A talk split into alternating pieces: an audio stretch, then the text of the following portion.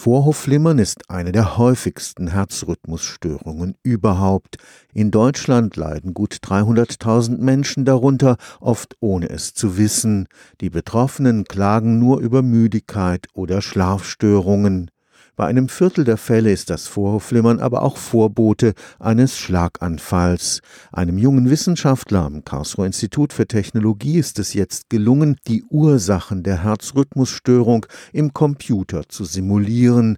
Damit lassen sich neue Therapien und Medikamente ohne Gefahr für den Patienten ausprobieren. Mit mathematischen Modellen wird die elektrische Erregung in einer einzelnen Zelle des Herzens im Computer nachgebildet. Und dieses Modell einer Zelle wiederum können wir nehmen, viele dieser Modelle miteinander koppeln, so wie es im Herzen der Fall ist, weil die Zellen nicht elektrisch voneinander isoliert sind, sondern elektrisch leitfähig miteinander verbunden und dann so zu einem Gewebemodell kommen. Und mit diesem Gewebemodell können wir die Erregungsausbreitung über die Vorhöfe, über das gesamte Herz simulieren. Das heißt, wenn eine Erregung entsteht, wie sich diese Erregung aus ausbreitet über die Vorhöfe und dann auch irgendwann wieder zum Stillstand kommt, im gesunden Fall, oder im Falle von Vorhofflimmern selbsterhaltend ist und es zu sogenannten kreisenden Erregungen kommt. Dr. Axel Löwe leitet die Arbeitsgruppe für Herzmodellierung am Karlsruher Institut für Technologie.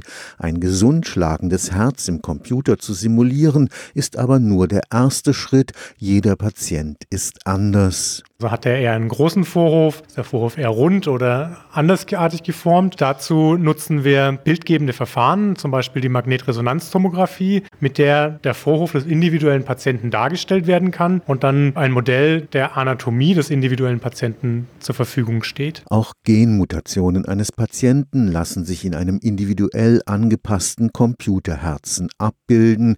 Der Vorteil maßgeschneiderte Medikamente. Patienten mit bestimmten Genmutationen, die auch Vorhofflimmern auslösen können. Da sind wir noch einen Schritt weiter gegangen und haben uns die Frage gestellt, wie würde denn ein ideales Medikament für diese spezielle Genmutation aussehen, die im Prinzip die Auswirkungen dieser Genmutation wieder rückgängig macht und somit sozusagen den Ball zurückgeben jetzt an die Kollegen aus der Pharmakologie, die jetzt natürlich einen möglichst passenden Wirkstoff finden müssten, der genau diese Eigenschaften hat. Dahinter steht die Vision einer hochindividualisierten Medizin. Das Personal personalisierte Modell jedes einzelnen Patienten, da sind wir, glaube ich, noch einen guten Schritt weit davon entfernt, weil eben viele der Unterschiede, die es zwischen den Menschen gibt, im Modell berücksichtigt werden müssen und nicht alle dieser Größen in jedem Patienten gemessen werden können, zumindest heute noch nicht. Von daher glaube ich, dass es für das Vorhofflimmern noch ein bisschen länger dauern wird, bis wir wirklich personalisierte Modelle in der klinischen Versorgung sehen werden. Stefan Fuchs, Karlsruher Institut für Technologie.